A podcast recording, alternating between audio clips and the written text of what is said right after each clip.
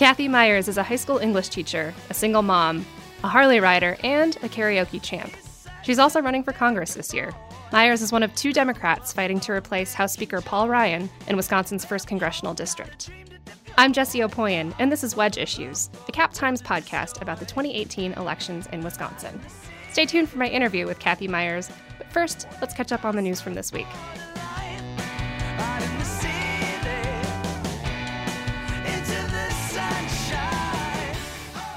Welcome back to Wedge Issues, Eric Lawrenson, Cap Times podcasting producer and tech and features reporter. Thank you very much, although I'm not really the special guest for today. No, no. Uh, joining us today is very special guest Hildy the Cockapoo, my three-year-old dog who accompanies me many places and has joined us today for the podcast. Is that actually what Hildy is, a Cockapoo? Which yeah. I can only assume is a Cocker Spaniel mix with a With poodle? Yes, that okay. is what she is. I love that. Oh, you're the cutest little cockapoo. She's uh, she's a very close follower of politics. Um, she watches the news. She follows along with legislative hearings and such when I'm covering them. So um, I hope she'll have much to contribute today. I don't think she has anything to announce today. We'll see. It's the big question on all of our minds. So Hildy has received some encouragement to run for governor. Um, Hildy, just saying, if there is anything that you do want to say, that would be a good time. Oh, wow, she got profoundly she quiet. She got very quiet. She stopped yeah. dancing. She's cagey. Right. You know, I appreciate that. It's good political savvy. Well, let's see if she can at least help us round up uh, our news stories this week. Yeah, definitely. So first of all, let's talk about what has been happening in the Wisconsin context when it comes to a broader conversation that's happening right now about ICE, which of course is Immigration and Customs Enforcement. Um, there has been increasingly a number of people on the left and Democrats talking about abolishing ICE in the wake of the controversy about treatment of migrants, and Mark Pocan has prominently become part of that conversation. Yeah, so Democratic Congressman Mark Pocan represents the Madison area, and just this week he has actually introduced legislation to abolish ICE, the Immigration and Customs Enforcement. Um, you know, there's some divide among Democrats really over whether abolishing ICE is the right answer or if maybe uh, just larger reforms are the answer. Um, Senator Tammy Baldwin, for instance, is calling for reform rather than abolishing the agency in its entirety.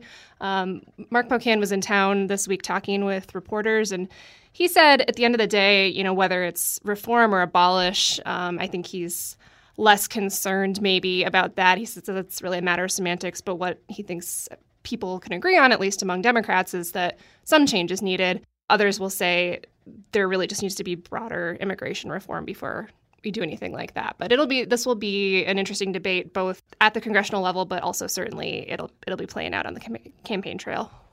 So in other major national news, on Monday evening, President Donald Trump announced that he would be nominating Brett Kavanaugh to the Supreme Court. An announcement that has resonated in Wisconsin as well, right, Jessie? It has. Um, you know, anyone really that, that Donald Trump would have appointed probably would have been cause for some debate here. But, um, you know, the, the larger implication, I think, with any uh, Supreme Court nominee is that Donald Trump and uh, Mike Pence have, have both stated a desire to overturn Roe v. Wade, the decision that legalized abortion nationally. And the question is, will this judge, or will any judge that Donald Trump appoints, move to do that if approved and, and put on the court? So in Wisconsin, the implication of that is Wisconsin is one of a handful of states that does still have a criminal abortion ban on the books. That law is not enforceable as long as Roe v. Wade stands. But the conversation's happening certainly as uh, people are running for governor to determine, you know, if if that ban is enforced again, What will be the what will be the outcome of that? Now, a woman who seeks an abortion in Wisconsin cannot be charged under that law based on revisions to it, but the physicians who perform the abortions could be charged. So one of the candidates for governor, Kelda Roys, who's a Democrat running, has said if she's elected governor, first of all, she would overturn that law. But secondly, if anyone is charged in the meantime, she would pardon them immediately.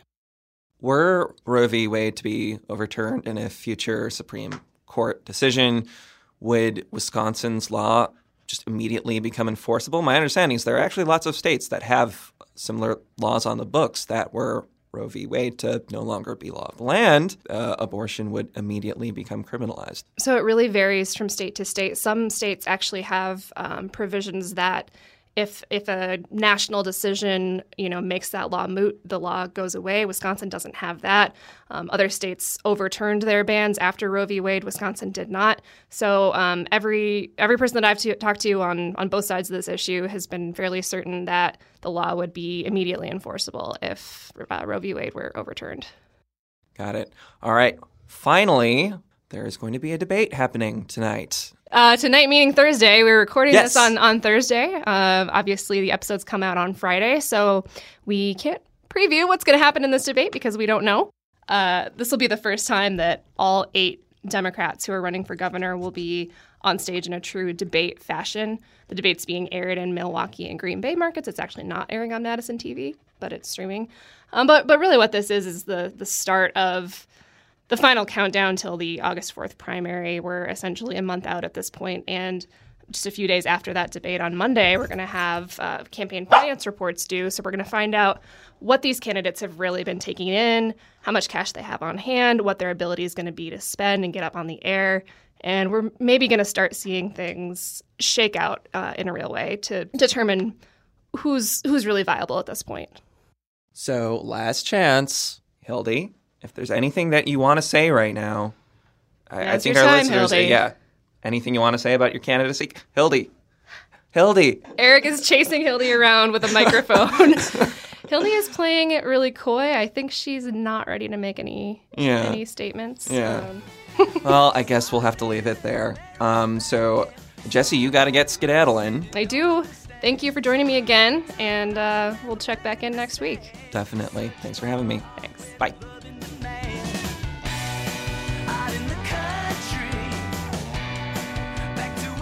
Um, we're going to start with a really easy question, and just tell me why you're running for Congress. Well, I'm running for Congress because I feel as though the people of the first Congressional District haven't been represented for about twenty years. And I'm also running for Congress because I think I can win, and I can flip that seat and help flip the Congress, and also add more women to Congress, which I think is necessary. Is it uh, easier, harder, or just a different kind of challenge now that Paul Ryan has announced that he will not be running for re-election? Well, it's it's kind of a mixed bag, actually. So it's easier, I guess you could say, in that we're not running against Paul Ryan's name recognition. However, the Republican um, that we are likely to face will be well-funded uh, by Paul Ryan and the people that are supporting him. While it's easier in one respect, it is still not easy. Uh, it's been interesting to see reaction to him dropping out. A lot of people breathing a huge sigh of relief, and also um, a lot of people really enthused by the prospect now that we can take back this seat even more so. I always thought Paul Ryan was beatable.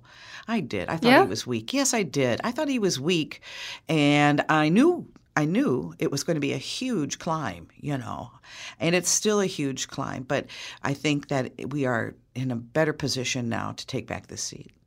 You come from a political family. You're on the uh, Janesville School Board. Tell me just about your, your history in politics from growing up to your elected offices that you've held up until this point. Every night at dinner, and my family talked politics and, and public service and community service. And I was raised on the idea that whatever government agencies, you know, are out there uh, are not these separate entities. They're us, because we are a part of it. And we have a responsibility to our, our neighbors and our community to be a part of it and be part of the decision-making process. And, and if we are fortunate enough, privileged enough to be elected, then uh, we are tasked with a, a really large burden to represent people and to make sure that we carry their concerns to whatever organization that we are serving on. And we talked about this every single night. My dad was our council representative, mayor, board of supervisors. He served at every level of government, actually, and was uh, the minority leader of the Iowa House. My mother was a very engaged person in her community, in our community as well. You're always expected to leave things better than you found them. Um, what was what was your political journey? You were sort of born to be involved in politics, but you know you, you could have gone the other way. I was expected to participate in my community, and that can mean a number of things.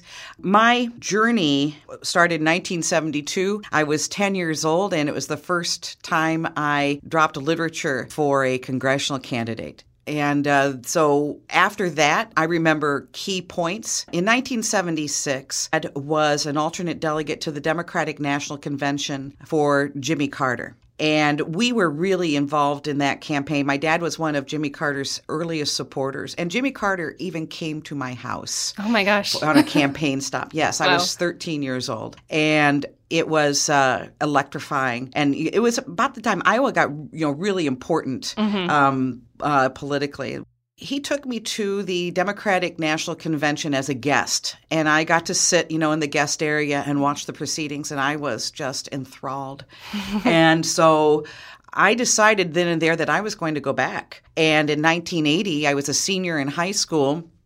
I wasn't even eligible to vote yet, uh, but I participated in my caucus, mm-hmm. and I ran for alternate delegate. I ended up as an alternate delegate to the Democratic National Convention in nineteen eighty, which was really amazing. Um, had a chance to vote on, you know, on the platform and all sorts of things like that. And then I went to college, where I was president of my Westminster Women's Association and chair of the Young Democrats there. Then I... Um, Uh, you know, I eventually started t- to teach, and teaching in and of itself is a different kind of community service and involvement. I also helped start um, a Gay Straight Alliance at the school where I teach, and it was a very contentious event. That was in two thousand seven, and it still exists, and I think my, our school's a better place for it. And then, you know, Janesville School Board. I'm also, I don't know if you know this, but I'm also on the advisory committee on appointments in Janesville as well. So, yeah, I've always been, I've always had a hand in it. It's a, it's a, what's expected. You know, to be a real community member, you have to be willing to give of your time and energy. And you're, you're part this year, you're part of or representative of two groups of people that are really becoming more visibly politically active, if not actually more politically active, teachers and women, whether it's running for office or protesting throughout the country. What does that mean to you? And are you sort of cognizant of that as you're running? I am very cognizant of the fact that women and teachers are becoming very engaged and are voicing their opinions strongly on a variety of issues. It's, it's a long time coming. Uh, I welcome it. Uh, you know, teachers, uh, it takes a lot for a teacher to uh, go on strike or to walk out. I mean, things have to be really bad. And when teachers do it, they do it because because their working conditions affect students. And and when working conditions get to a point where you're no longer able to provide the kind of education that your students deserve, then you've got to say something. And uh, I've been on strike myself. Uh, we went on strike over attempts to take away one of our preparation periods. Our preparation periods are really important times for us to meet with students, to plan, to meet with our colleagues, uh, to, you know, grade papers so that we can get things back to students in a reasonable amount of time. And the loss of those things really would have a terrible impact on our kids. I I knew this was coming at some point, mm-hmm. you know. Um, Women are tired of not being as represented in Congress as they should be. There's only twenty percent, you know, yeah. of Congress is made up of women. And you see all these important decisions about our health and, and reproductive care, about how much money we earn, you know, compared to other people. And all you see are a bunch of dudes, you know, in committee meetings. And uh, where, where are we? You know, why are you talking about me? And I'm not there. Yeah. So. Yeah, I mean, that's something that you've talked about in speeches. I think even even in one of your videos, you say you're running because women won't be ignored. That's right. What does that mean? Well, that means that the time has come for you to listen to us.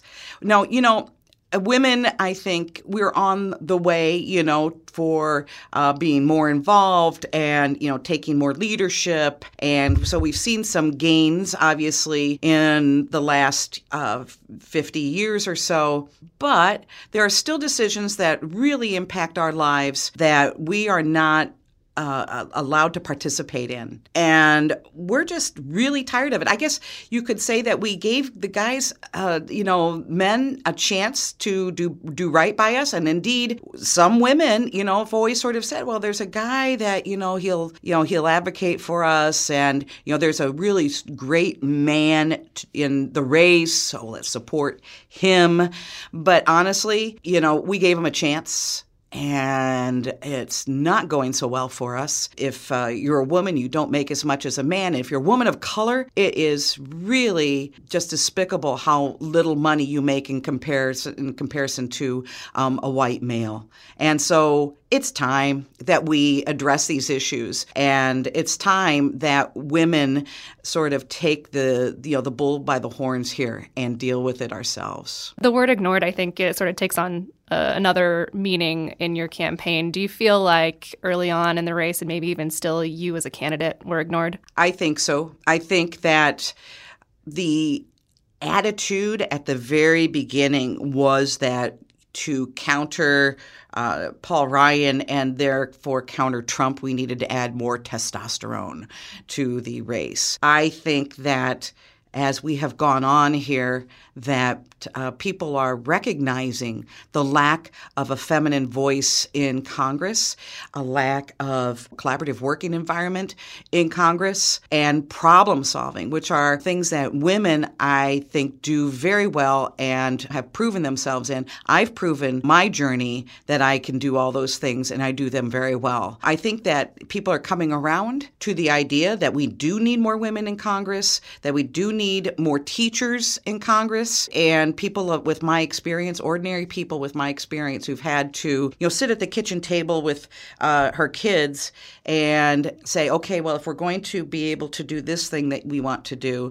then what, where does the money come from? What what what uh, gets cut back? Mm-hmm. So that's what I, I think that's, this is all long overdue. You're running in the August primary against a man, against Randy Bryce, mm-hmm. who got uh, a lot of national attention early on, has raised a lot of money. I know you just hit the million dollar mark. That's right. How do you catch up, or, or do you catch up? You know, how, how do you wage that primary campaign? Well, I think we're doing very well. I think that when people see the two of us together, when they hear from both of us, that they come to our side, that they recognize that I'm the most prepared to take on the Republican and the most skilled in taking on the Republican that we're going to have to face. They also realize that we are at a really crucial point in not just this race, but in our history, and that we can take the, this, the House in November. As a matter of fact, some surveys suggest that we are like one uh, one seat shy of being able to take the House. Well, that might be this seat. And there's, you know, no uh, dancing around this, folks. We have got to make sure that we have the strongest candidate coming out of the primary, because there's so much at stake and so much to gain. Are there policy issues that the two of you disagree on? Do you see it more of a, a contrast of viability, or are there real policy items that you would differ on? Well, definitely the viability issue is, you know, a huge contrast. My ability to um, discuss the issues and to be able to go toe-to-toe with the Republican, who is a, the, I believe that the Republican is that's going to be on the ticket is a corporate lawyer, you know, and uh, well-versed and probably knowledgeable and uh, might be kind of quick on his feet. And so I think that that's a big issue. On policies, yes, there are some differences that are really really quite important. I am a very strong environmentalist. I have put forth a plan to get us off fossil fuels and to take us um, off fossil fuels as much as possible, up to like eighty percent by twenty thirty-five. I advocate for doing this much more quickly than my opponent. My opponent um, also has supported pipelines. And I don't. Uh, the pipelines that are coursing through the uh, first Congressional District and all of Wisconsin carry tar sands oil, and they are run by the Enbridge Enbridge Pipeline Company, and you should look up the Enbridge Pipeline Company because they have a history, and it's not a good one. I think that we need to be pushing so hard for renewable and sustainable energy, and there's no time to waste on this. There's too much at stake. So I would say that my primary opponent is not forward-thinking enough at all in this case. That's one issue. I have always supported a woman's right to choose and have control over her own body and her own reproductive care. It is a very personal and private conversation between you and your doctor.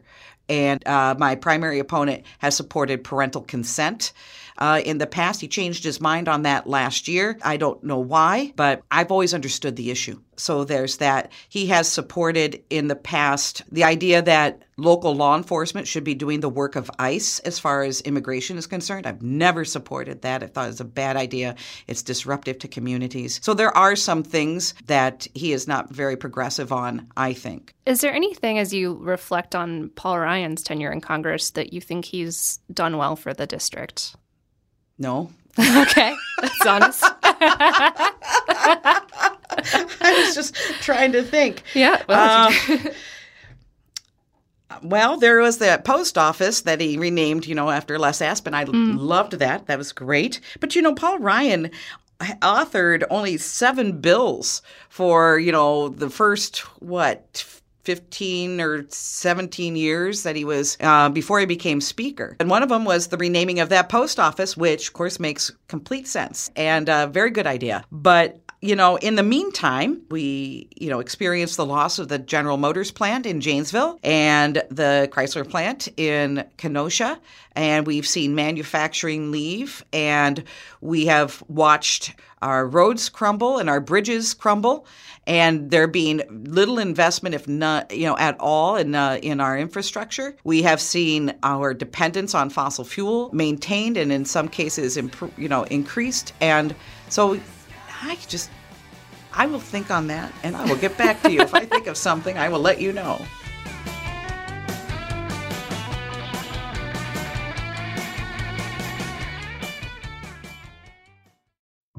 I care about this state deeply, and these issues are going to be with me for a long time. Us talking about a five-year plan is not helping me. It may be fine for you, but it's not helping me. Now, whether they're from the community, I don't care. Whether they're from space, I don't care. As long as they can provide the best visual experience for medicine. Keep hope alive.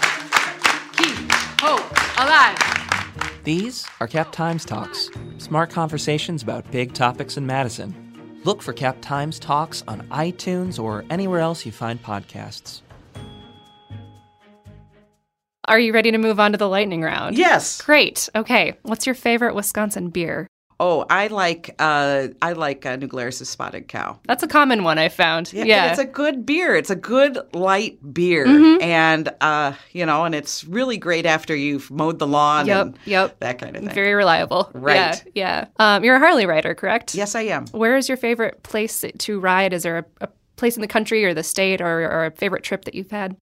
Well, there are a couple of them. I love riding through the uh, Kettle Moraine area and going along that route. There's um, there's a great web- website that you can go to that will show you different routes. Uh, my daughter and I usually, she's a rider as well, mm-hmm. and we like to take a trip where we go camping or just go up, you know, someplace and just try to find.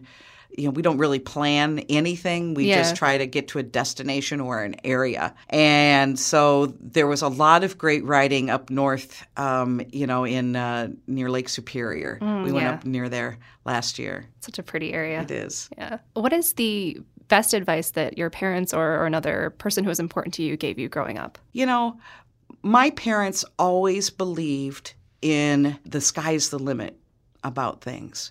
And they um, really are incredible role models. They always believed in if you see something that needs to be fixed or that you feel as you could offer uh, you know, a solution to, then you should step up and you should be involved. There are three things I would say that my parents emphasized with me: hard work, community service, and leadership. And waiting for other people to deal with stuff just was not the way that we, we did things in my family. Besides your parents, who would be your political role model or role models? Mm, boy. Well, I have great admiration for Barack Obama and Jimmy Carter. They are tremendous human beings. They, uh, I felt, cared about doing the right thing, even though it wasn't always expedient. And I think of that especially in terms of Jimmy Carter, who not only, you know, I mean, after he after his he served, he could have done the book tour thing. I mean, I know he's written a lot of books and done tours, but Jimmy Carter walks his talk. And he is about service and about trying to do what he can to serve humanity. And I respect him tremendously. What is your favorite concert that you have attended? Oh, man. Oh, boy. Or if, if you if you I, don't want to pick one, no, if you remember your first concert, that's, my, a, that's a good question, too. My first concert was Styx. Ooh. I'm, eight, I'm dating myself. It was uh, Styx, and I think I saw it in uh, near the Quad Cities. Oh, I saw sure. It near the Quad Cities. Yeah. And and I believe I was fifteen or sixteen years old. Okay. Yeah. And I, that was the first one that, that came to mind. And it was great. It was great fun. I'm sure it was. I'm sure they could put on a good show. Yeah. yeah. Oh, I also um, went to the um, fourth of July celebration in nineteen eighty-one under the arch in Saint Louis. Oh, cool. And it was really tremendous. It was early eighties. Sure. And uh, Elton John was there. Wow. And the Beach Boys were there. Yeah. And it rained like crazy and everything was mud and, you know, just people were soaked and dirty and it was awesome. And the music was fabulous. Oh, my gosh. That sounds great. Well, I know you also have done some karaoke in your time. Yes. You, you've won a, a title at some point? I was uh, the winner of the Stateline Idol contest uh, out of Rockford in two thousand five. I won tickets to the Billboard Music Awards. And uh, yeah, I went for a night in Vegas, and it was really, wow. really amazing. What's your karaoke jam? My karaoke jam. Well, actually, I did a lot of things. I won on on um, uh, Carly Simon, I Feel the Earth Move, mm-hmm. you know, and but I also did um, Aretha Franklin's uh, Baby, I Love You, wow. and what else did I do? Oh, um, Juice Newton. Do you, you, so I'm not familiar. You're not familiar? No, no. Okay, well, we'll see if any of your listeners okay. know Juice Newton. Um, I think it's called The Sweetest Thing. Okay. So I did those three because I you had to compete like three times, sure. and you know to you went through rounds, and that's those were the three songs that I uh, I won on. Oh, I'm sorry. That, did I say Carly Simon? I think it's it's. Uh, Carole King. Carole King, yeah. yes. Both I, I, great big, voices. Yeah, but I'm lo- I love Carly Simon, yeah. too. So, But anyway, yeah, those are – those are. The, I've done all sorts of things. I studied voice in high school and college. I did opera, and I really enjoyed that a lot. And I I really love doing karaoke every so once in a while. You know, I haven't done it um, for a few months now. We did one you – know, we did a, a karaoke event. Yeah. We should do some more of those because yeah. it's just – you know, it's it's just great getting people out to sing. It's always nice to just – let loose and That's have fun with your part. coworkers and your friends. Yeah. That is the best part, you yeah. know, and people cheer each other on, mm-hmm. and it's just great fun. Yeah. Yeah, that, that's that's a good campaign fundraiser idea for sure. uh, what what would be your pet peeve, or do you have several, or any? Mm. I my One of my pet peeves is being late. Mm. You were early today. Yes, I was. Yes, I was. And sometimes I'm late, but it mm. drives me crazy. You know, sometimes yeah. there are things that uh, can't be uh, be helped, but I really like being early yeah. and on time at least. Yeah. Do you have – I mean, you're, you're an English teacher. Do you have any, like, grammar pet peeves? Mm-hmm. Yeah. You know what? I've, I, I'm hearing this a lot out of people lately where they say things like, I seen mm, – yeah. you know – I seen him as he walked down the street or something like that. Mm-hmm. And they, they, you know, don't understand the use of the present perfect tense. And, and I don't know where this have, this came from. So, you know, that, that drives me a little nuts. Yeah, I, that one grates on me, too. Okay, this is this is also one of my favorites to ask people. If you had a Wisconsin bucket list, something sort of stereotypically Wisconsin that you haven't done uh, that you might like to try, what would that be? Oh, boy. I'm trying to think of what I haven't done. Yeah, you ride motorcycles? Oh, you, yeah. yeah, I know. Um, I would like to go to Washington Island. Oh, yeah. I haven't been yet. I haven't either, and I would also like to do that. Yeah. Yeah. I've heard just wonderful things. I like Door County. I mm-hmm. like, you know, I've motorcycled up through Door County before. Mm-hmm. It's gorgeous. Uh, but um, I've never been t- to the island. Yeah. All right, are you ready for your last question? Yes. Favorite Wisconsin cheese? Ooh. Hmm. Well, I I really like a like a mild cheddar, mm-hmm. you know. Yeah. So or or and I I guess you know I'm I probably sound really boring, but I like I like Colby. That's classic. There's nothing wrong with that. Well, thank you so much for doing this. It's been fun. It has been. Thank you very yeah. much. I really appreciate it. Oh, I should ask, too, is there any, any parting words you want to leave listeners with? Well, I would love it if you checked out our website. It's at Kathy Myers for Congress dot com. And get involved. And since my heart still likes to be, I'm coming home.